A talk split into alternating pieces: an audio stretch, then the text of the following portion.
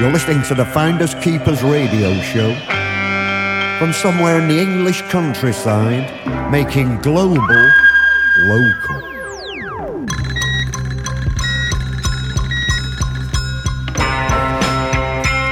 And welcome into the Keeper's Cottage somewhere in the English countryside. Uh, I'm uh, uh, Pete Mitchell. We have DJ Supremo, Dougie Shipton, and Andy Votel. Wait, wait, you, rec- you? you recognise the intro music. you recognise the voices. We're back for another know, episode. i- in full effect. And uh, over the next two hours, then, uh, jazz is not a four-letter word. this is that episode. Jazz is not a four-letter word. What, what, what is this? What is the starting point then? With Well, um, this goes back to a compilation that we did 10 years ago, or a series that me and Doug did called um, Folk is Not a Four Letter Word. right? Where we were kind of like, I mean, I folk has become a very trendy thing in recent years, but 10 to 15 years ago, it was a kind of dirty word. so, uh, so we were just trying to put that in a different context at the time, and then we followed it with another comp called prog is not a four letter word. Now, prog was a dirty word. Yeah, Isn't And- it still? It probably still is, yeah, Yeah, yeah, yeah. yeah, yeah. But but but then the Crusade was gonna go on to maybe do jazz is not a four letter word, and at the time I thought things like jazz and punk. Well, we thought they don't need our defence. No, no, no, absolutely not. Absolutely not. So, but but you know, I mean, there's some people who are quite adverse to the squawk, Mm. and uh, I thought we could use this show to maybe, uh, you know, as our third Finders Keepers show, Mm, maybe just uh, get in there early with the jazz Yeah. and, uh, and and see how it fares. So we've got a few heads round today. Uh, yeah, I guess we're going to dig uh, as deep as we can and um, hopefully open a few eyes. Let's get on with it. Uh, welcome to uh, jazz. Is not a four-letter word. It certainly isn't. This is the Finders Keepers radio show, making global local.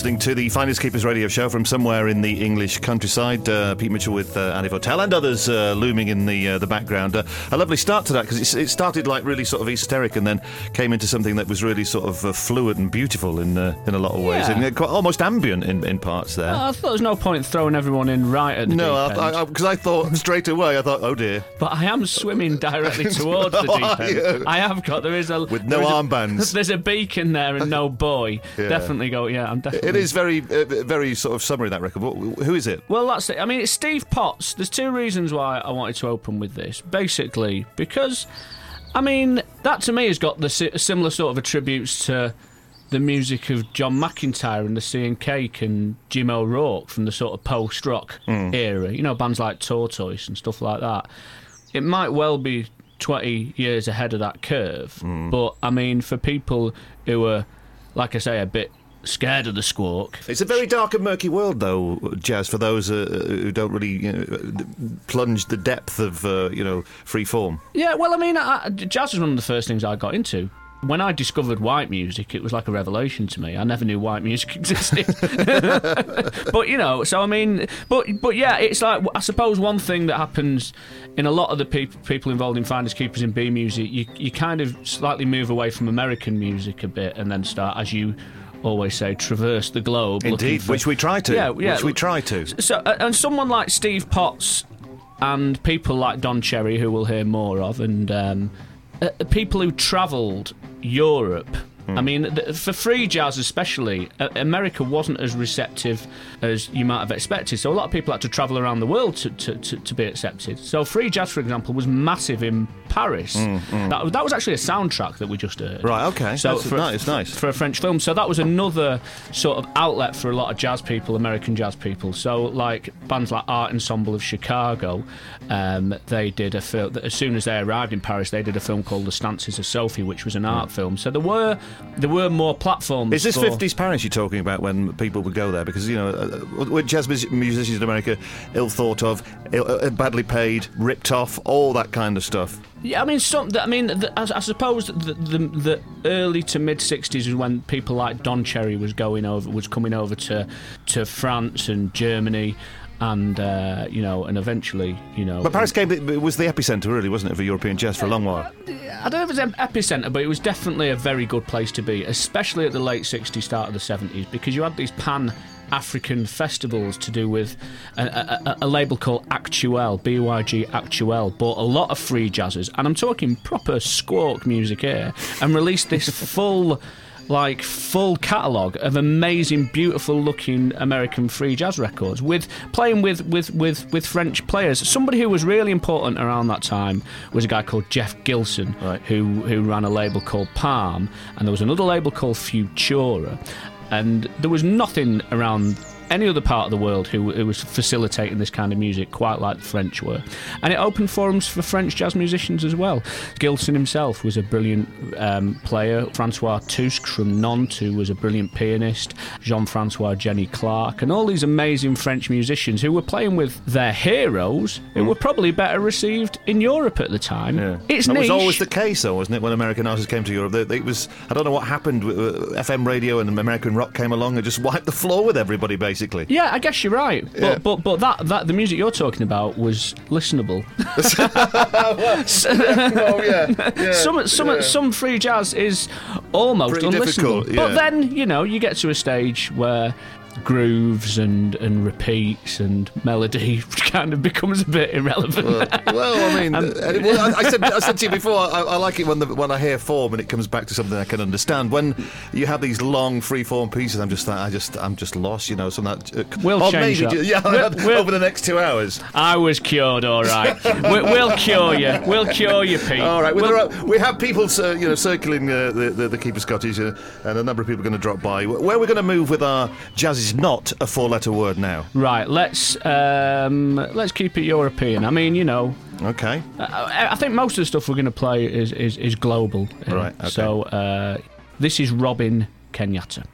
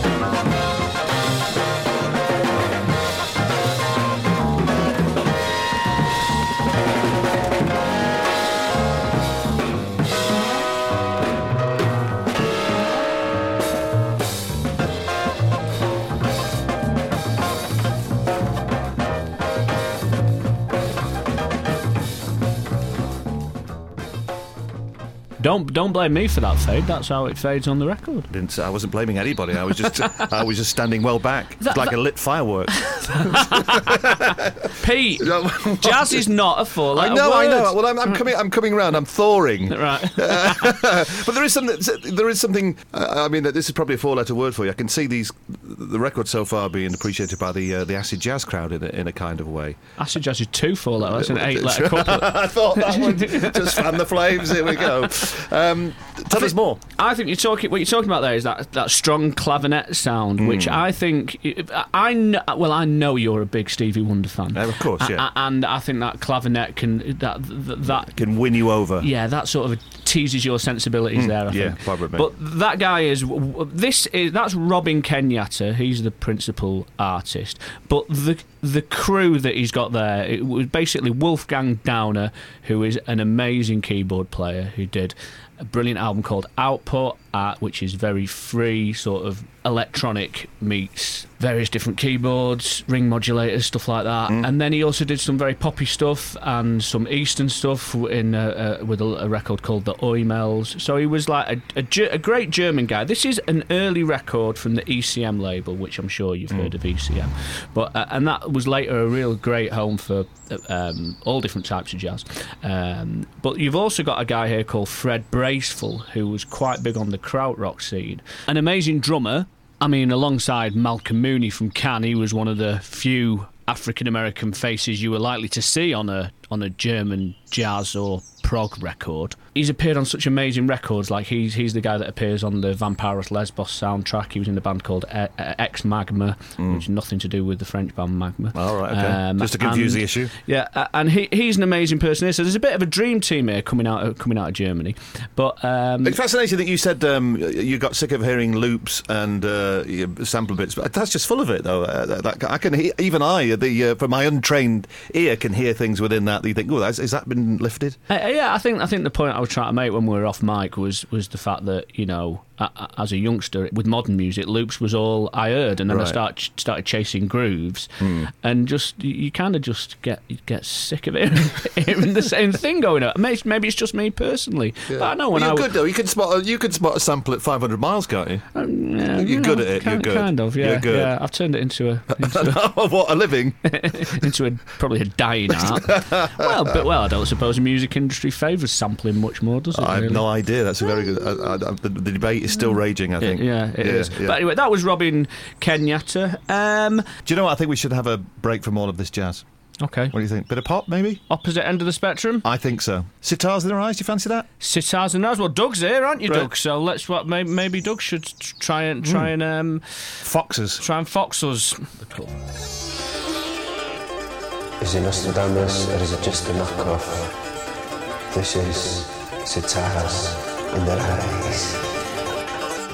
Right, the rules are simple. Basically, we just play Oh. Yeah. an old foreign record which suspiciously sounds like a popular hit. Doug's got one queued up, ready to go. You have to guess what it is. Well, you do know. I don't. I, I don't think in the first few of these shows I've even got anywhere near uh, getting the answer correct. Well, what, what do you reckon, Doug? To be fair, I think I've uh, I've got you this time. This is quite a toughie. This. Well, not again. If you've seen A Life Aquatic, Yeah. you'll have Yeah. a good stab at this if uh, if it rings any bells. But outside of that, if you don't catch it come the uh, chorus in inverted commas, I think you'll not get it at all.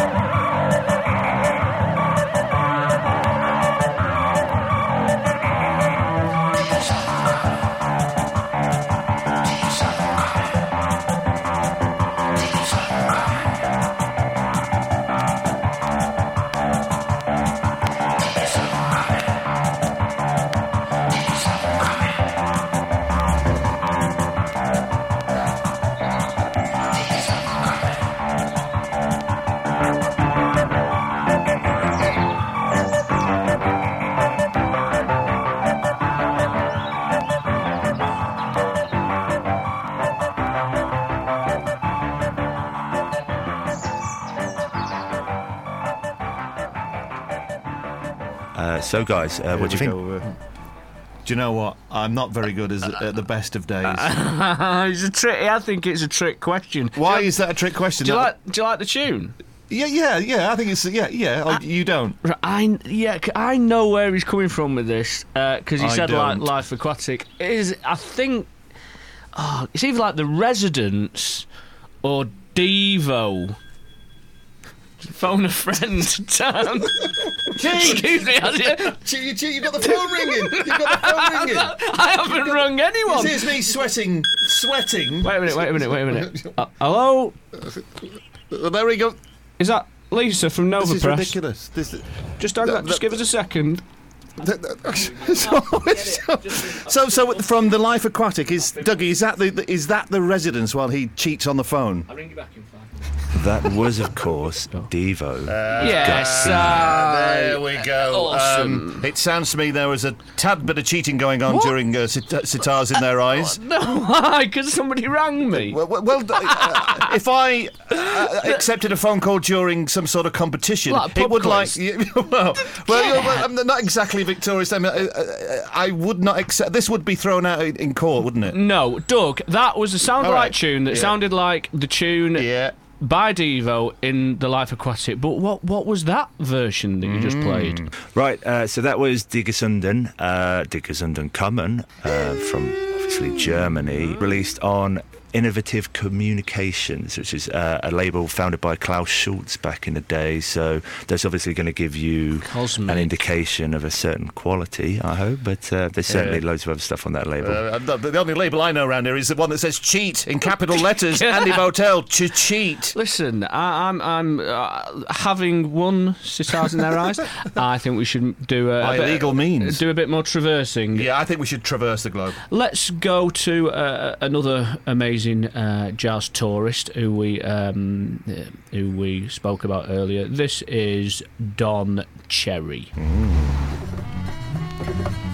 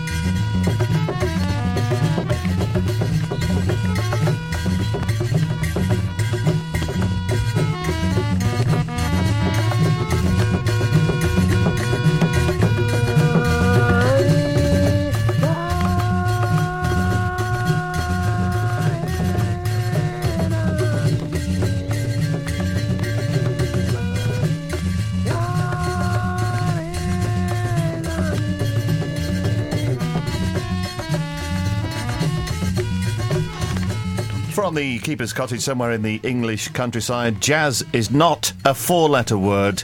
Uh, that was something that sounds uh, a little bit uh, Arabic uh, for my ears, uh, my untrained ears. I suppose. Well, I suppose it's there's there's going to be uh, African sort of Malian sort of influence there, but that was the well-travelled Don Cherry, stepfather of our good friend Neneh Cherry. Uh, yeah, you know, he was on the Jazz Crusade. He the, the album, the, the tr- the track we just listened to was from an album called Eternal Now.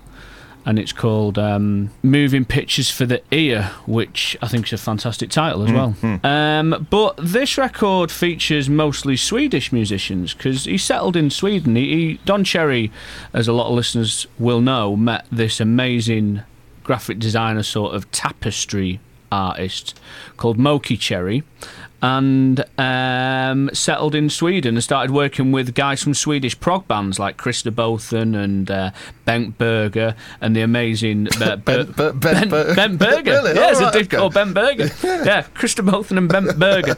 Yeah, right, okay. Well, it should uh, something. There's a very complicated family tree, the, uh, the the cherries, isn't it? The all half. Uh, I think is Neneh Swedish, American, and English. Well- she's an amalgam of all three. I I, I suppose with t- testimony to to um, Don's penchant for travel, Mm, yeah, absolutely. that would that would be the case. But amazing people involved in the record. Again, Bernt Rosengren, who is a brilliant player from from Sweden. For fans of the sort of wider B music finders keepers discography, um, the film Holy Mountain by Jodorowsky. This was basically most of that band, you know, um, a, a a Swedish Eastern sounding jazz album, which was made in American for a film by a Chilean director. I mean, it's just like a, a- amazing, you know. So, um, yeah, so a very strong Ben cinematic. Berger makes all the difference. I think there's uh, someone at the door. I can, there's, there's, that pungent smell around the uh, the keeper's cottage. I think that must be tapeworm, who arguably smells like a bent I burger. bet your bottom dollar that is tapeworm at the door. Yeah, there's that sort of meaty back of the school canteen uh, odour. Uh, do you want me to go and? Well, If you would please, I know it? there's very little eye contact. W- w- w- there's not a great deal of uh, empathy between the two of you. I can already hear him sort of scratching a bit. Off there. you go. Give us a break.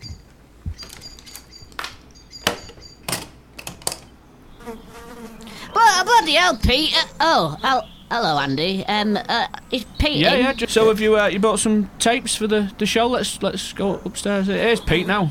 Ah, tapeworm, the, the cretinous parasite. Well, Pete, you- you got a, Andy's your new secretary, is he? I, I just thought there should be some more bonding between uh, you two. No, we're, we're all right, Pete. Don't, don't get in. Uh, yeah, I I like Andy. I ain't got a problem with Andy. You caught me off guard there. Anyway, I'm here, so just suppose you should get on with the show. It's, it's my, put me theme tune on.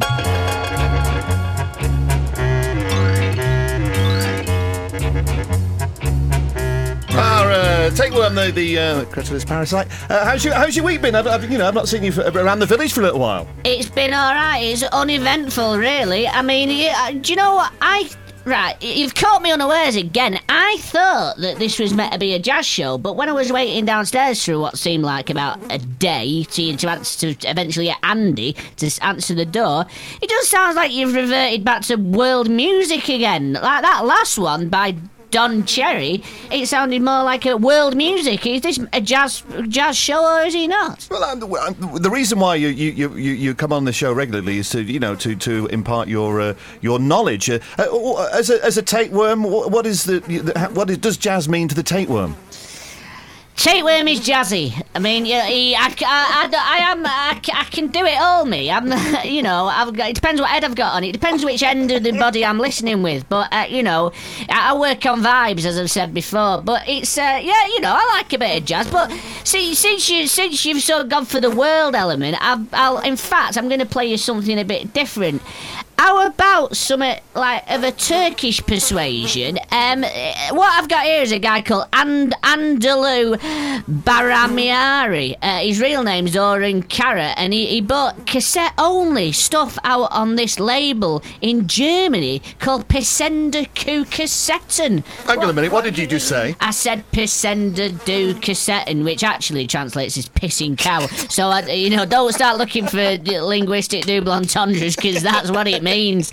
So, um, all right. Well, this is the sound of that. Um, a bit of a break from the jazz. Um, and let's see what you think of this. It's another tapeworm discovery.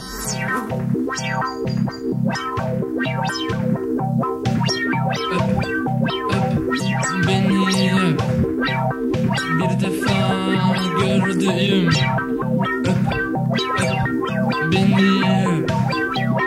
bir defa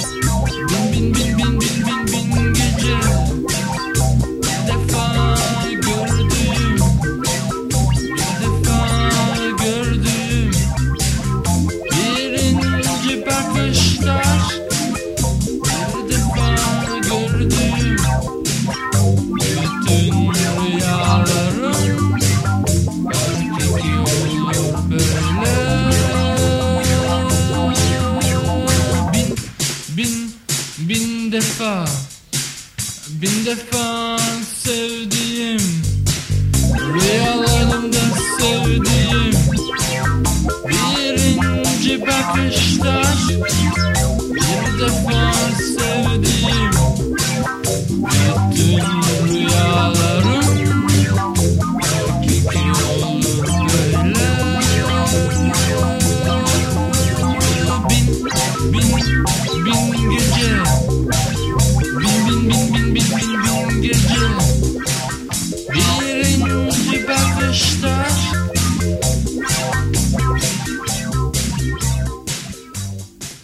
So there we go. Um, obviously, a subject that's close to your heart: pissing cows.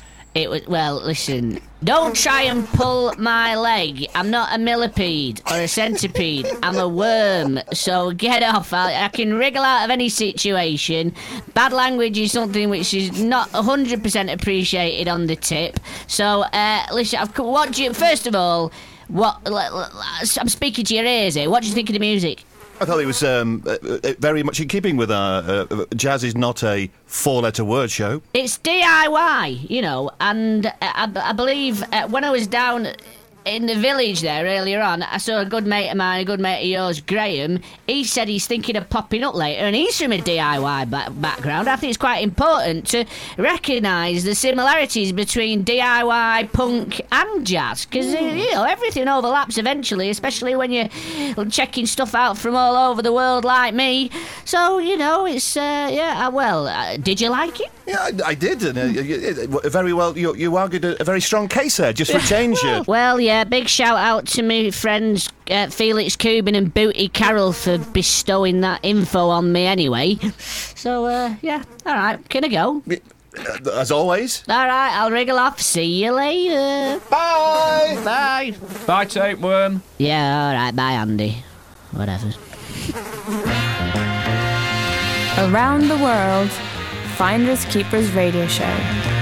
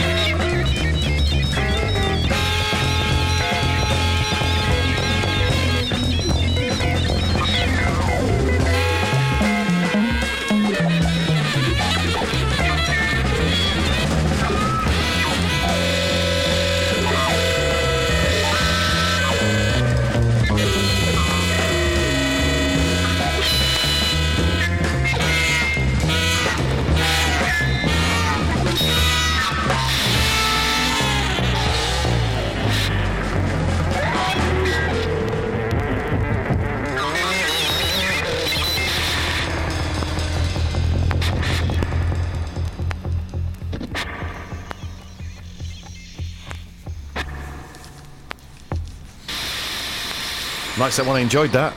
This is our jazz is not a four-letter word, and that's certainly uh, it, it, throughout the jazz you played uh, throughout the show. That's probably the most accessible to me.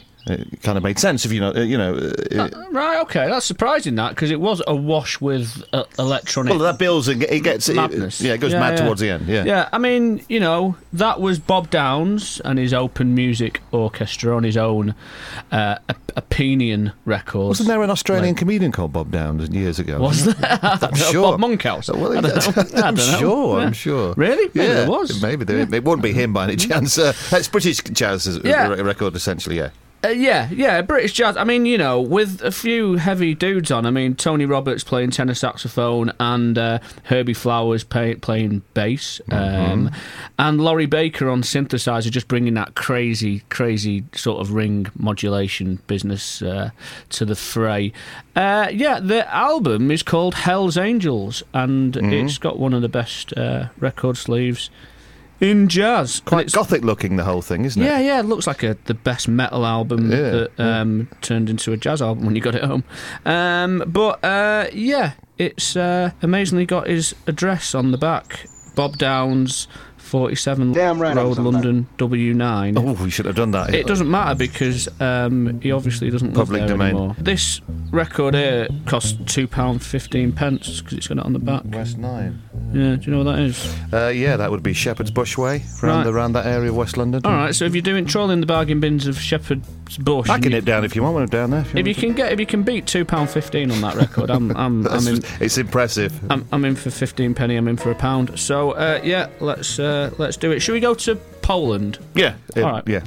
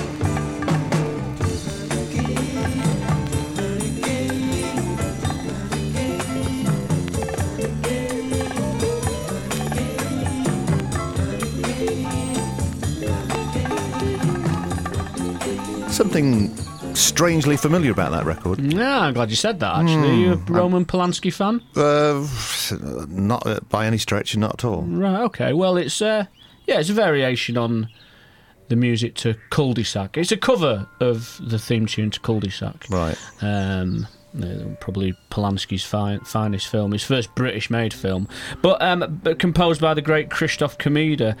Uh, I suppose Polanski was a great conduit for the Polish jazz scene, really, because what happened between behind the communist walls was never really meant to come here. But via the medium of film, Christoph Komeda managed his music managed to travel the world until his uh, untimely death after he made the music to Rosemary's Baby. But yeah, that was. Um, Ewa Bem, who came from the group The Novi Singers, and people might well recognise her songbird stylistics um, in that, what sounds like a vocal quartet, maybe.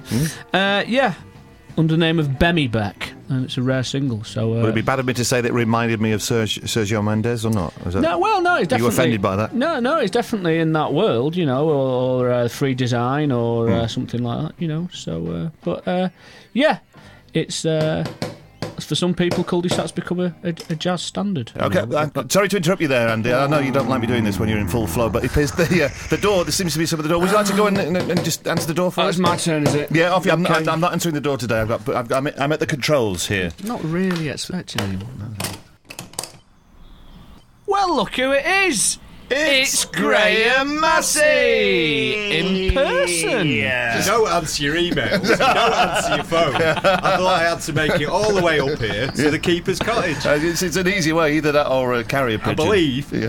uh, there's a jazz amnesty, and I can uh, actually talk about it without uh, having objects thrown at me. I'd love to hear the jazz record collection of Graham Massey from the bands Danny and the Dressmakers, Biting Tongues, 808 State, Toolshed, Sisters of Transistors, Oh, and here he is! How he is. does he do it all? Yeah, More coming up. Finders Keepers. B Music.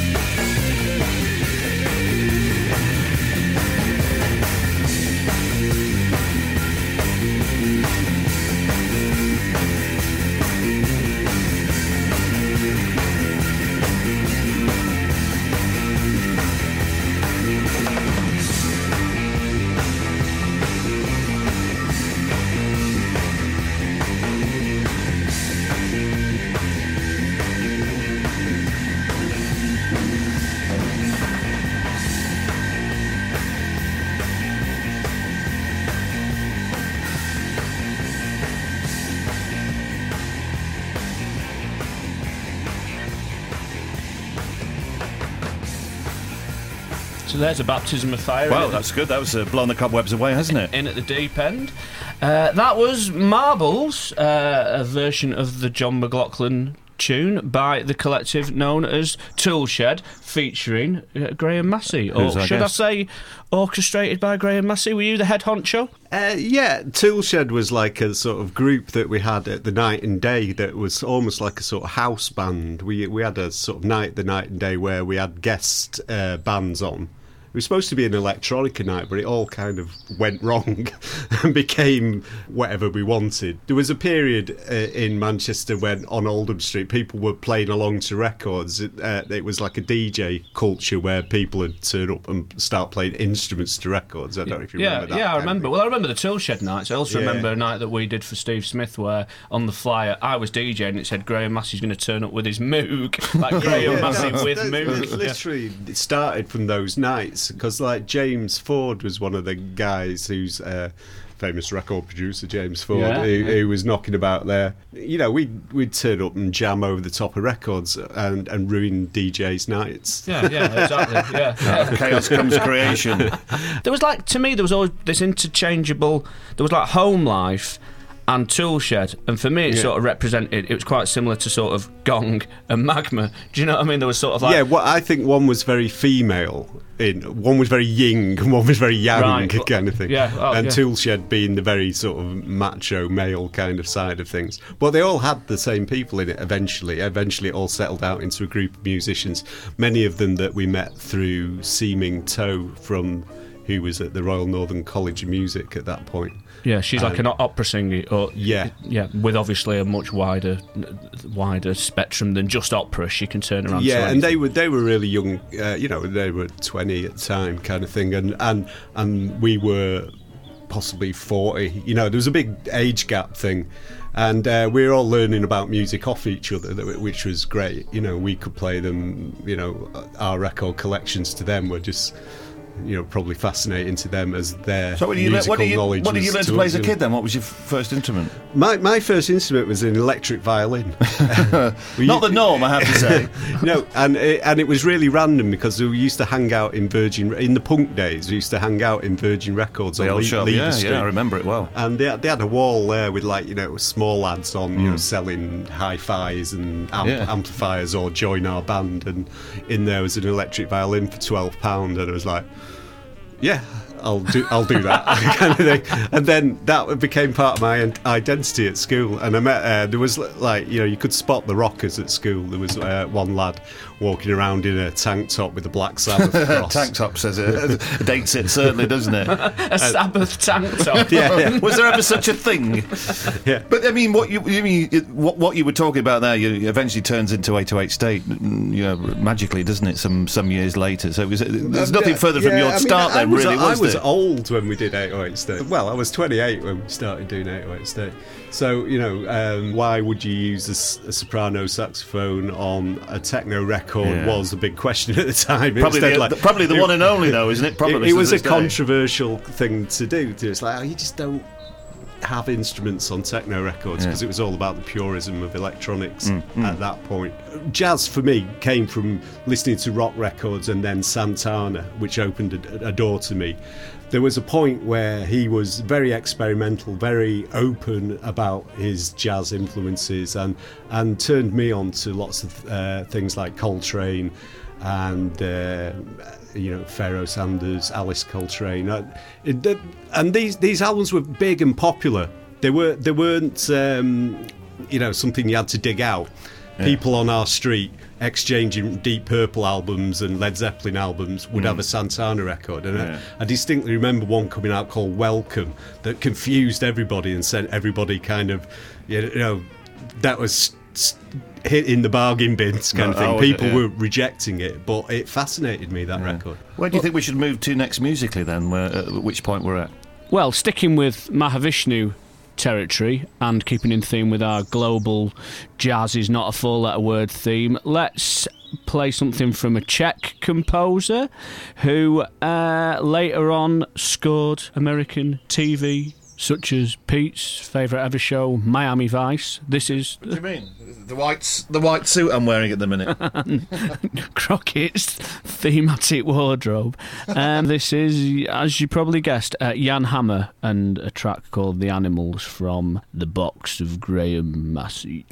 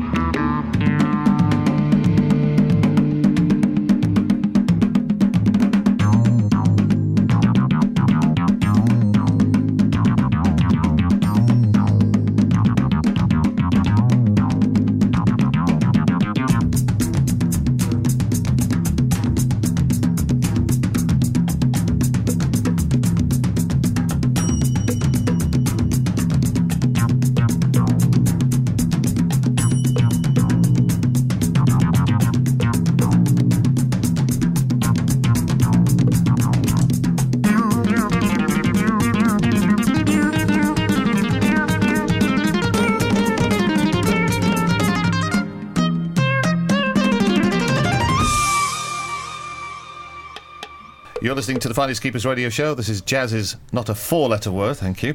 Uh, we're with um, Graham Massey talking about. Uh, th- well, there's a, th- there appears to be an electric violin thread that's just come out of nowhere. And I rather ignorantly said, uh, was there a, an electric violin, violin in Slade, which uh, was Jim Lea, wasn't it? Yeah. The, the white violin. No, I did. I did really have a think when you watched Top of the Pops and you Yeah, saw yeah. somebody like um, ELO on it or something. Viol- be like, Violinsky, was it, or something like yeah, that? Yeah, yeah, he was out of ELO, wasn't he? You know, I yeah, probably even bought that record. Yeah, or Curved Air was another. Did you uh, have lessons for the violin then as a kid? No. No, so you just. I just had a wah wah pedal Oh, right. and, and uh, an amplifier that was in fact the PA system from McVitie's Biscuit Factory. Hey, Um, don't knock it. The speaker was a Jim Carner horn, you know, like yeah, a yeah. like a huge tannoy. I, I, I take it you could get a tune out of anything. You were one of those kids, were you? Back then, you know, it was punk and everything, so you know you were encouraged to make noise. weren't Yeah, you? yeah, you know what I mean. were. You didn't, Yeah, you, you know, yeah, it was almost uncool to be a bit virtuoso. but on the other hand, you had this sort of dichotomy of listening to all this virtuoso music. You know, one of the bands we were into was the French band, uh, Anglo-French band Gong, Mm-hmm. and they didn't do anything in four four. Everything was in six eight and seven nine, and all these weird time signatures. So and and it felt quite natural to be playing like that because that was the music we loved at the time, you know, and that hitting all this punk energy resulted in music that sounded a bit more like canon things really. And faust faust was a big record with us because Yeah. faust tapes um, was well mainly because it was 49p anything that was 49p That's because Richard Branson, as a as an early Virgin Market employee, he released Camembert Electrique and Faust tapes on the same day for 49p. Is that is that right? That's right, yeah. And I think that Sounds was like a a revolutionary music musical moment, you know, because I've, I've bonded so with so many uh, other people from that era who that record, those two records were like a blueprint for. You know. I think it's a beautiful thing drawing the line between punk and jazz, which people don't tend to do. But at the end of the day, it's just they're still just DIY music. I think I think Toolshed, for example, is this sort of like orchestral collective, and I think you know Sun Ra's, obviously, obviously another important uh, identity for you, isn't it? Yeah, again, uh, back to cheap records. Like when in in Manchester, a load of uh, ABC Impulse Sun Ra records were suddenly dumped on Manchester with the corners cut off. And again, loads of people just shared in the economic thing of that. To, um, when Sun Ra came to the Royal Northern College of Music in 1981, I was shocked how many people turned up to that. I thought there'd be like 10, 10 men and a dog, you know, because, um, you know, they're a pretty obscure band and quite difficult to, to you know, quite hard to listen to uh, initially. But th- those albums we'd had since we were like, you know, 15 or something, and, and we persevered with them because. Uh, they had a strangeness to them, you know. I these electric keyboards on them that you couldn't really identify, and they just had an air of mystery about them that made you go back to them all the time.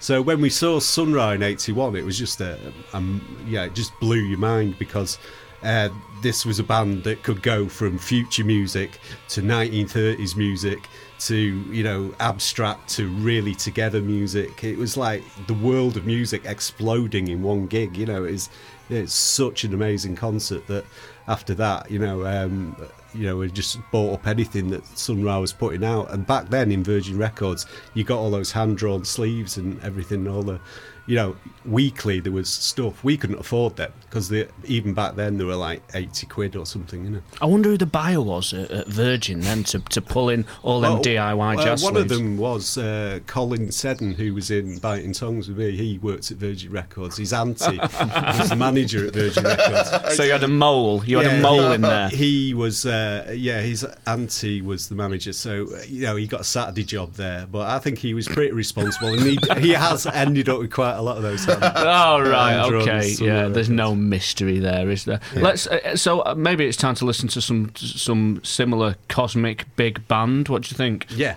Well, I've actually, I've actually got uh, on cassette um, that gig recorded on my Walkman. So uh, let's Have you? Pick, let's pick a Wow. let's pick a bit of that. So, What the gig that you were all at? yeah, yeah, uh, it's got us talking all over the beginning and end of it. We'll have to edit that out. Oh, that's a bit of an exclusive. Then. Yeah, let's uh, hear this. This is when, Graham, again, remind us.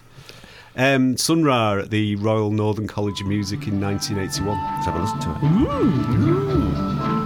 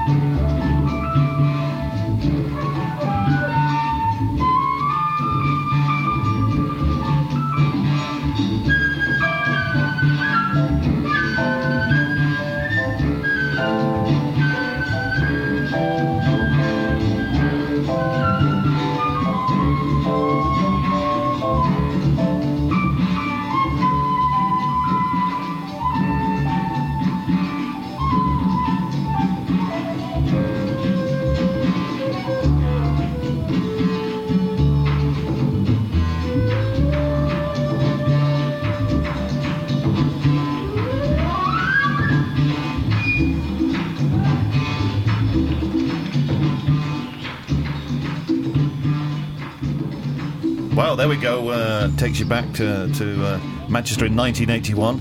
Probably a gloomy place like it used to be in that, that era. And uh, Sun Ra, a gig at the Royal Northern College of Music. As I say, there were so many people that had picked those Sun Ra records up that it was almost like a sort of gathering of the tribes or something. It had, it had a sense of uh, uh, event about it. Is that the real Sex Pistols at the Free Trade Hall? Is that the real? It's one of them Is that- gigs to yeah, me. I think it's one of them gigs that that uh, you know over the years people have talked about and returned to, and pretended they were there. So who would have been in that lineup then?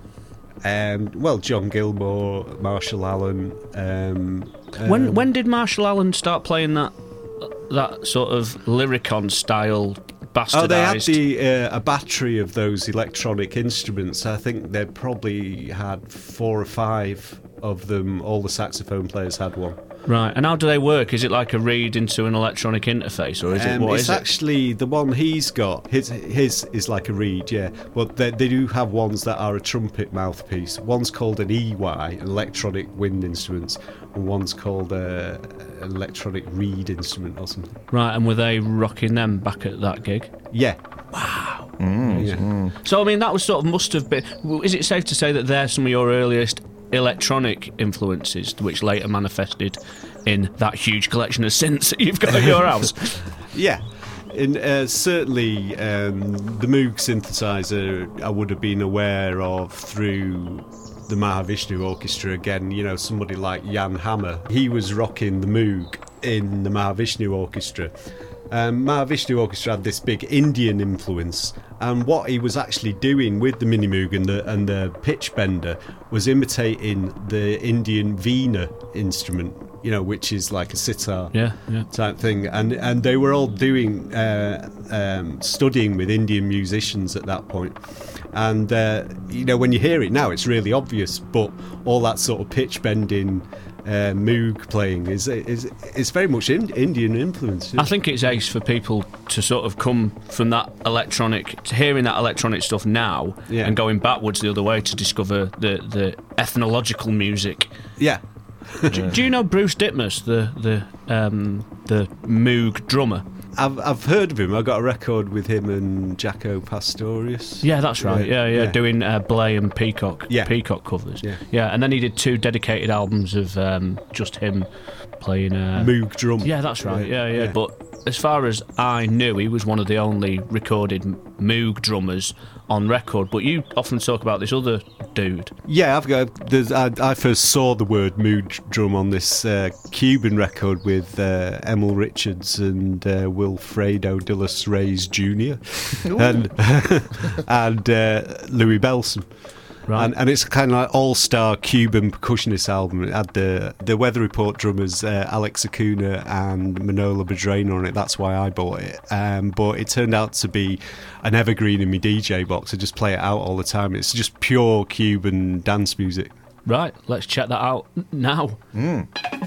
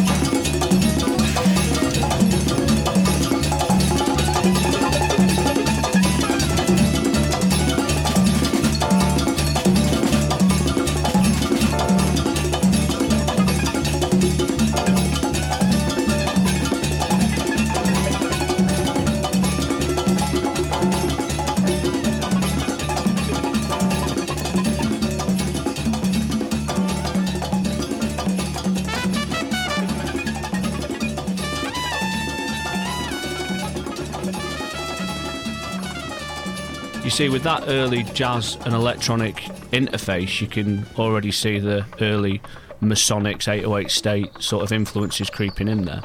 Yeah, I mean, el- electronics has been, you know, it's kind of been around since the, you know, longer than you think, really. You know, I mean, my first noticeable thing was Stevie Wonder, really. You know, listening to those records and going, "What the hell is that sound?" and and then finding Tonto's expanding headband albums off the back of that.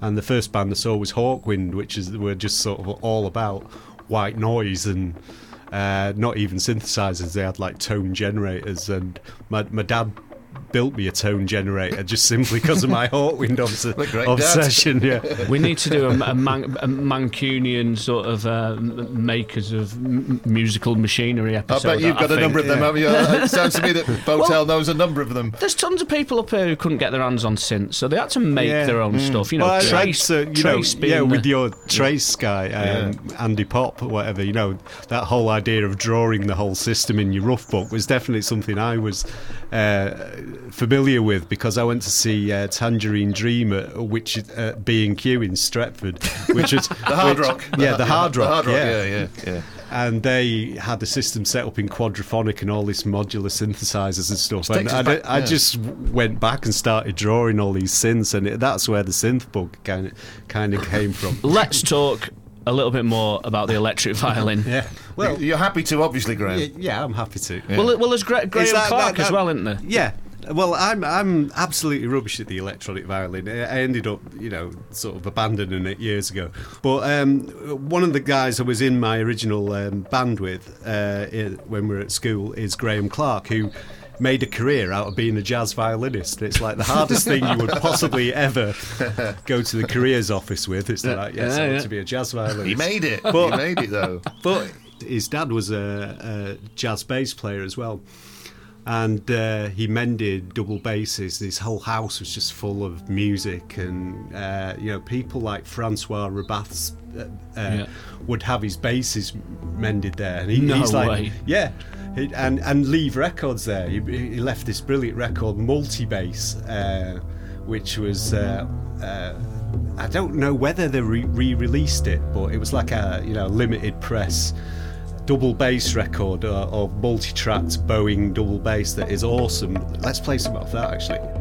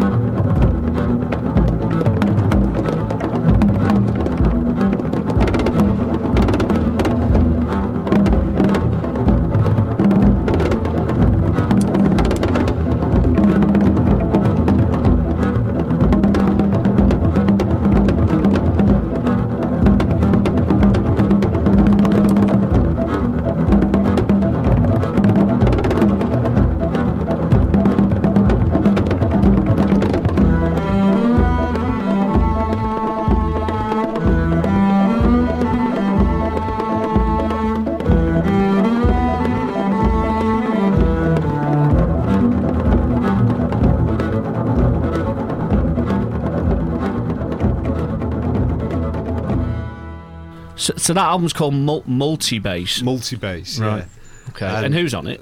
Uh, it's just Francois Rabath and uh, maybe some guest percussion players like a tabla player, and uh, it's obviously like something he did as a limited press. A lot of his records are really hard to find, but he's he's, a, he's an internationally renowned teacher of the bass. Oh yeah, Uh, he's a legend. Yeah, yeah. Yeah, yeah. and, he, and he's played on tons of French records. yeah, yeah. Contrabass. That's he? his, Was his it Charles Aznavour's bass player or something? I, I guess because I mean, Yeah. he did session stuff. I mean, he, he- I dare say he did a bit of library stuff as well. So yeah, but Yeah. Rabath is it? Yeah, he's a big dude. But uh, all this stuff used to go on at Graham Clarke's dad's house, and uh, he had the, yeah, he had this amazing collection of Hawaiian music and and exotica music. That's where I got my love of exotica music, Right.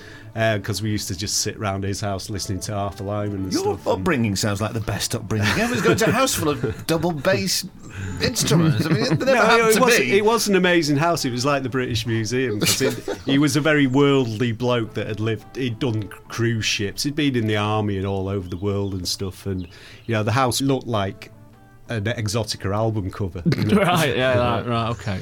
And uh, you know, and members of Gong would turn up there because Graham uh, went actually to join Gong in the eighties. How did that happen? Was it like a pilgrimage? Was it like a sort of sort of fan club encounter? Or, Uh, it was or- just like a you know like a salmon swimming upstream or something. It just kind of, it kind of fulfilled Right. his destiny. He just Okay. was determined to be in Gong. Right. And then you know we'd be around Graham Clarke's dad's house with like would be Wow. and like you know people uh, staying the night, and uh, you know it was an amazing sort of place at that time. Amazing energy to it, and yeah, Graham's. Uh, a brilliant violin player, you know, and it features on that Toolshed album. Yeah, heavily. Yeah. So Michael Urbaniak or Michel Urbaniak, husband of Ursula Dudziak. Yeah. Uh, th- this is like the the Polish contingency, which is a super strong, like um, world of jazz that we probably didn't know about or wouldn't have known about until the, the wall came down. Obviously, people like Czesław Bartkowski and Yeah. Niemen and Christoph Komeda is probably the one we'd know mostly through the Polanski films. Yeah. Well, But- it's hard to believe, but in Virgin Records on Lever Street in Manchester, there was, uh, uh, you know, in your Jean-Luc Ponty section was a load of import Michael Urbaniak records. You know, once you figured he was an electric violin player, I just started buying them. Again, they were really expensive, so prohibit. Yeah, I didn't get many of them till later on when they were second hand. You know, but when they were super cheap. when they were super cheap. In fact, there was one bargain one on the C, the CBS one Fusion. That's right, Which is an amazing record. Yeah. it's uh, you know texturally it's just so oddball, and every every one of the musicians on it has a unique style. Uh, his wife Ursula Dudziak in the singing department, the organist. The uh, drummer, each one has a very unique si- style and sound. Uh, I love that record so much. We should maybe play one off that. Finders Keepers, second class sound.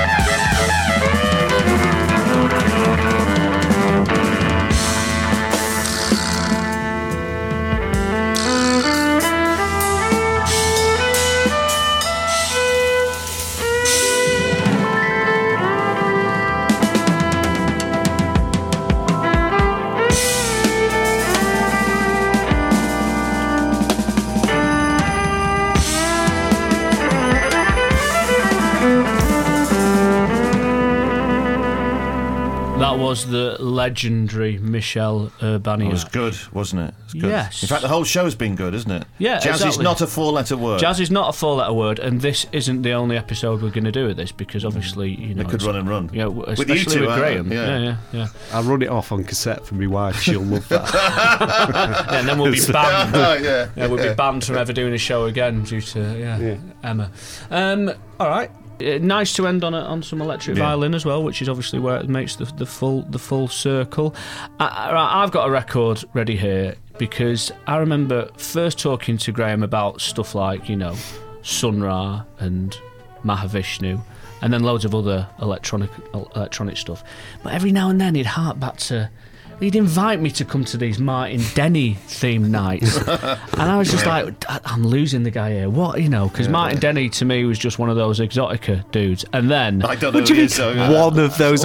one of those loungy exotica dudes, which I was just like, I do not need these tiki guys in my life. But then I heard this record, which uh, appealed to my cinematic and Eastern sensibilities. So this is Martin Denny's version of March of the Siamese Children from The King and I. And thank you, Graham Massey. Thank you. Thank you.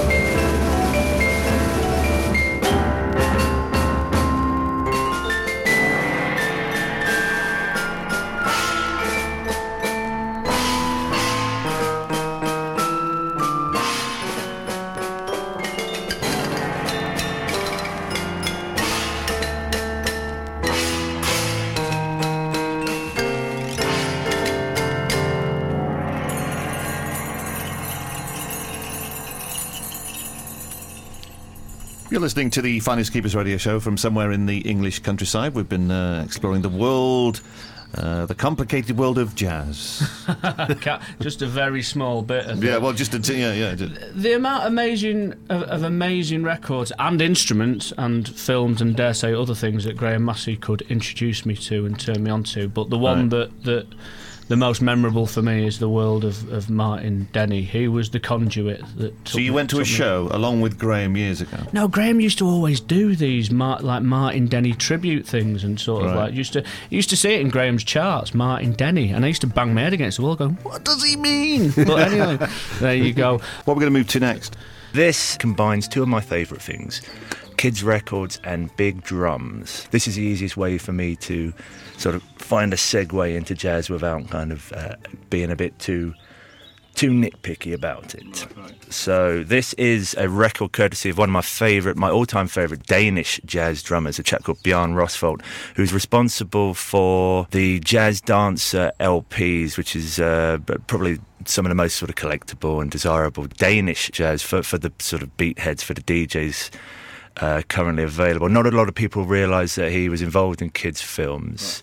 Um, there's lots of um, semi-naked mermaids Oh, and right. pirate crabs and whatnot. But uh, recently, this has sort of made a massive resurgence. Everybody's after this um, for obvious reasons. When you listen to it now.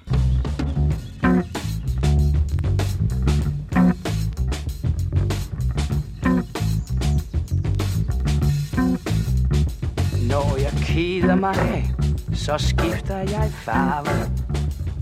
Og jeg gemmer mig, så jeg bliver helt væk. Når jeg keder mig, så skifter jeg farve. Og jeg gemmer mig, så jeg bliver helt væk. Jeg leger cowboy. Og så skyder jeg med blæk.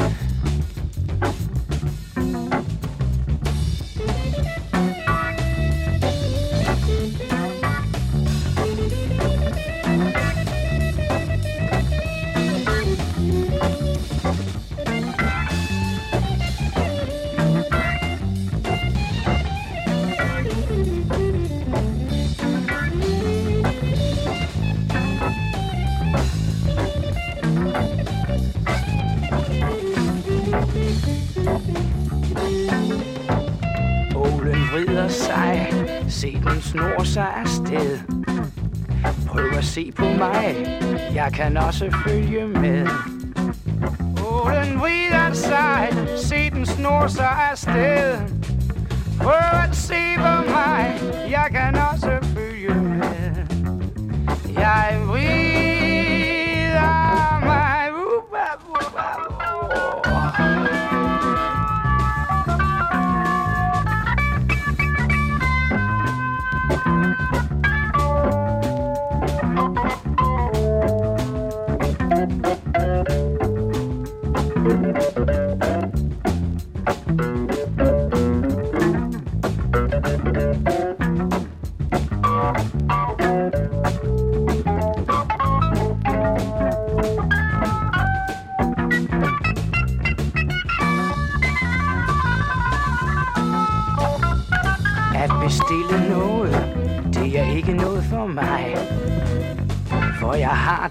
bedst, når det hele er en leg.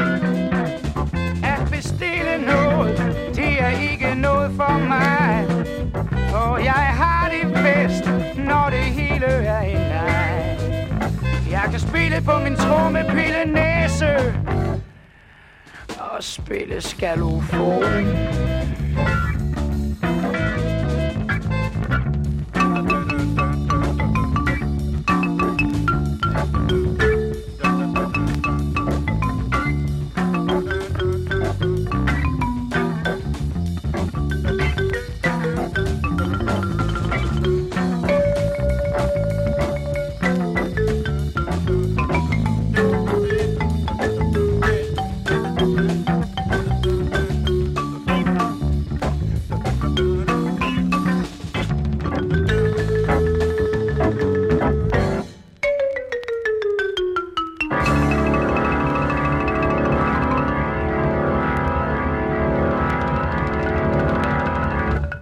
Benny's Bathtub by drummer Bjarne Rostvold. And very nice that was too. Good. What should we do now? Do you know what? I think we should have a break from all of this jazz. You- Should we have a, a break from, from, from the four-letter word for for a bit? Well, it's, it's, where do you go from? It is indeed where do you go from here, isn't it? Well, let's just keep let's keep Easton and just go to uh, one of our favourite places, which is Turkey. Here we go.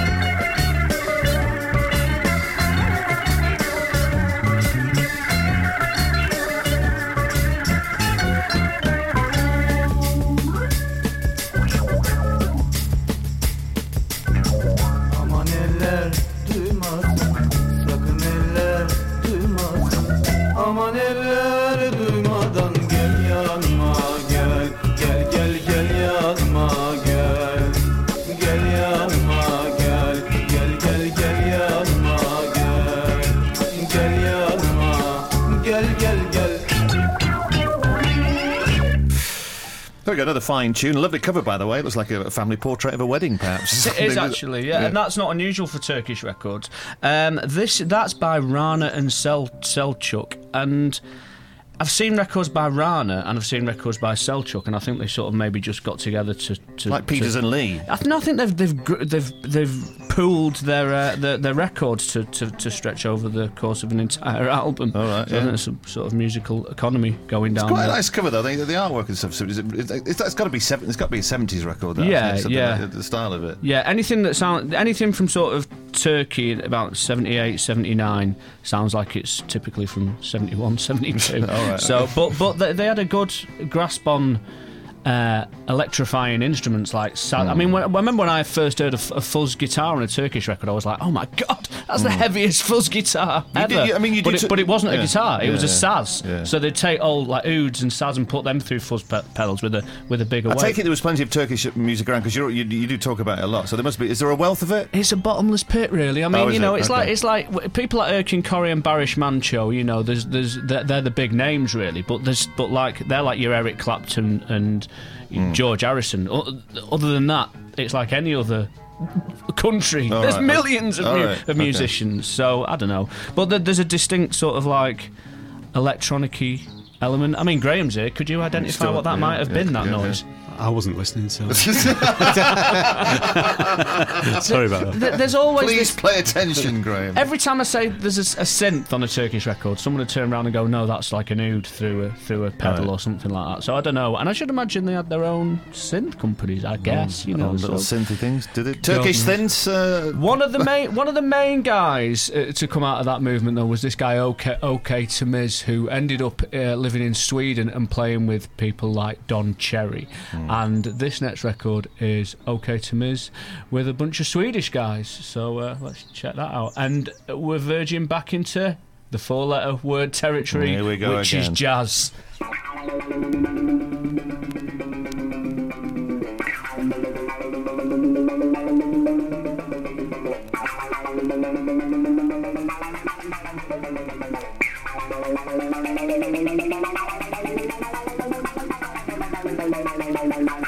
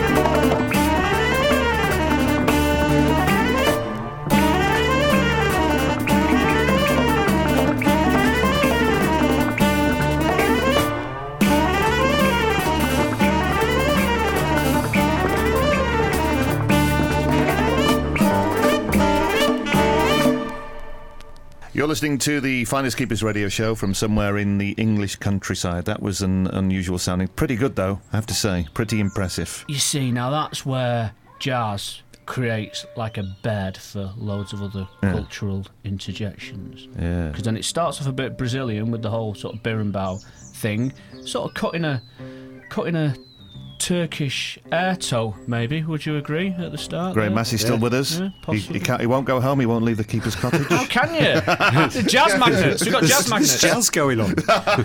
and, and then it's sort, and then you hear the Turkish thing kick in, but it's a Swedish record. So Uh, you something. know. what, what, what, what- what is the title of that? And it was. A, uh, did you? Were you asking Graham? Uh, Well, again, it's the, the band's Oriental Wind, which is basically OK to Temiz from Turkey. But um, yeah, the uh, that track is called Kabak, and then underneath it says Turkish for calabash. Now, if you're privileged enough to know what a calabash is, you might need that translation. But Yeah, I'm pretty sure it's the vegetable, isn't it? A calabash. Sure. you, you were saying Uh, it's a gourd. yeah, yeah. It's a pumpkin, and you dry it out, and then you make you can make different instruments out of it. Well, Right. berimbau being one, yeah, yeah. So they are. which is a bow and arrow with a with a pumpkin on the end. Oh, it's, it's an education, the show, don't you think? What do you play? I play a bow and arrow with a pumpkin on the end. Don't we all? Yeah, That's why exactly. I started. But you know, again, I mean, uh, we've gone halfway around the world and then a little bit further with just that one record. So why don't we try and do the full circle? And uh, I think it's time we call someone, uh, a friend of ours, who's quite literally on the other side of the planet. It's uh, James, uh, James Pianta from Roundtable Records, Dual Planet, and. Monster Sky, a big friend of Finders Keepers. So, uh, yeah, let's see what he's up to. Finders Keepers, second class sound.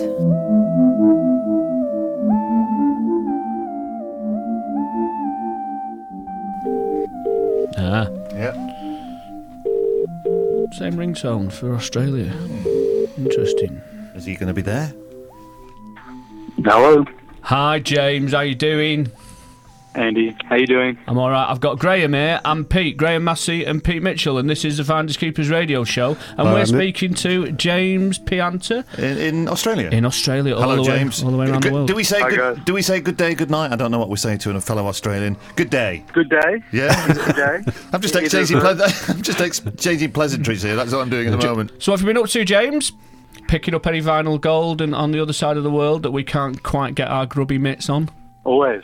James is uh, expert for us. He's sort of like one of our um, satellite trawlers in the world of Australian film music. But Does he also, unearth stuff for you? He- well, we do, we do it together, you know, with this modern technology. Usually Yeah. we work in tandem. Yeah. Well, as the name Pianta might suggest to you. Yes, indeed. He's also got a keen eye and ear for Italian soundtracks and library music.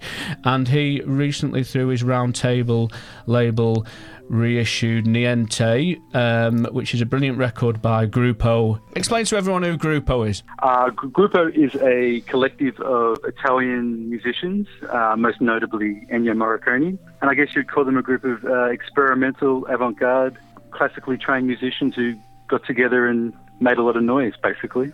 I mean, one of the really important um, members of Gruppo who occasionally turned upon this on these records was this jazz drummer called uh, Vincenzo Restuccia, and um, I suppose that ties us nicely in, into the reason that we've we've rung James because uh, within James's record collection, I'm sure there's a whole host of amazing jazz drummers, and because I've seen James has got a great jazz collection. So, what are you going to play as James today? Given that it's the Finders Keepers Jazz is not a four-letter word show, are you going to play some Australian stuff or Italian stuff, or what have you got Well- for us?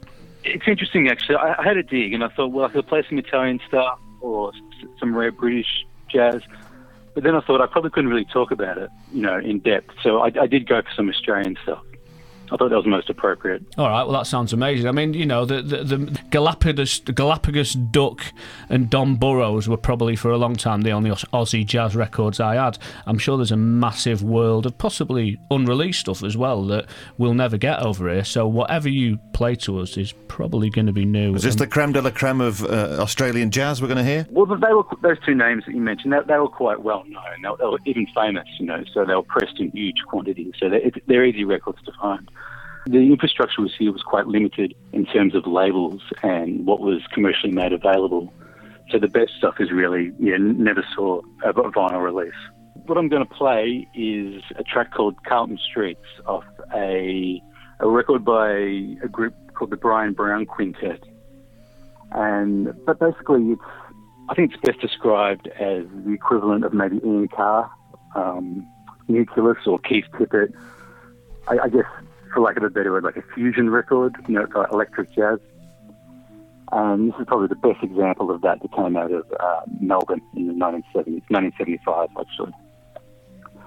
Uh, featuring Brian Brown on tenor, uh, two people that you'd be really interested in here, Andy, uh, Tolley and Dara oh, brilliant! husband and wife duo, uh, David Tolley and Jure Dara. Uh, David on bass and Jure on percussion. And also featured Bob Sedergreen on piano, Ted Vining on drums, and a name that a lot of people might recognise in the UK, Alan Lee. Um, he, he was uh, a jazz vibist, and he plays percussion on this record. And the track I'm going to play is Carlton Streets by the Brian Brown Quintet. Brilliant. Thanks, James. We'll be in touch soon. Cheers, mate. Bye bye, James. Go Thank on. you. Thank you. There we go. James from See Australia. There we go. Well done. Thank you.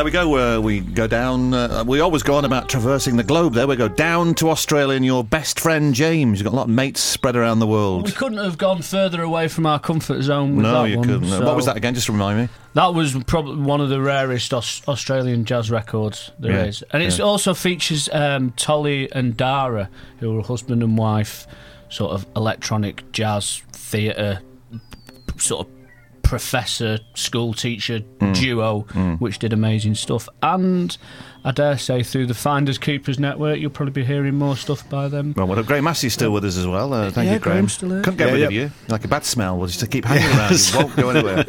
but we've um, that's the end of our jazz is not a four-letter word. Apart from one track, you know, you got something that's mightily strange and something I wouldn't expect you to play. Off the cover alone, you think this is looks like a. He looks like Sting, Yeah. and he's called. Kenny Millions. His name's Kenny Millions. Uh, the thing like a is- Peter Kay character. I, I was, I was gonna. I, I could, if I was to believe the sleeve notes on this record, I'd tell you that this is the best jazz record ever made. Right, oh, The album's called Better and Better, and the track's called Better Than Death. Right. And uh, yeah, it's on the Leo label, which was a kind of UK label that specialised in Odd in- records. Well, no, they specialised in sort of Rush, bringing Russian jazz musicians over. Oh, Okay. But there's a lot of sort of sound poets and stuff on that label. But this is like I don't know. It's got it's sort of it's electronic. It's electronic. Graham, jazz. are you convinced before you hear this at all by this no, very, I very there's strange some kind cover? of inflated self-esteem going on with this record that, Yes. that is possibly, you know, He looks like he snorted a lot of jazz. yeah, there's a lot of jazz going on. I'd be very surprised if this is any good. and uh, it's if, if yeah, well, it says it's the best, so it must be true. Yeah. Better than death, and this is the end of the show. and I've just spotted out of nowhere. It said it's Most things are better than death. It goes as it's as though Eric Clapton never existed. It's, Oh, part, there you it's go. part of his sleeve notes. So, Yeah, uh, what kind of instruments are you playing? Yeah, He's playing the alto. He's playing the alto. Thank you. Graham. Uh, Graham, uh, Graham Massey eighty eight on Twitter. Is it? I can't remember. Uh, oh, uh, Masonic, Masonics 808. if you want to get in touch, Most things are Masonics to do with me. I'm sure you get some geeks com- from Poland asking you about that keyboard stuff you were talking about. Maybe Yeah, maybe, yeah. What's your Twitter account, it's Pete? Pete Mitchell DJ. And what's yours, Andrew? it's at Andy Votel. Uh, and uh, all inquiries send them that way. Thank you, Graham Massey, for our four. Jazz is a four-letter word. I'll just go Special. camp in the garden. I'll Yeah, be back. Here we go. Kenny Millions. Woo! Here we go. Jazz is better than letter word.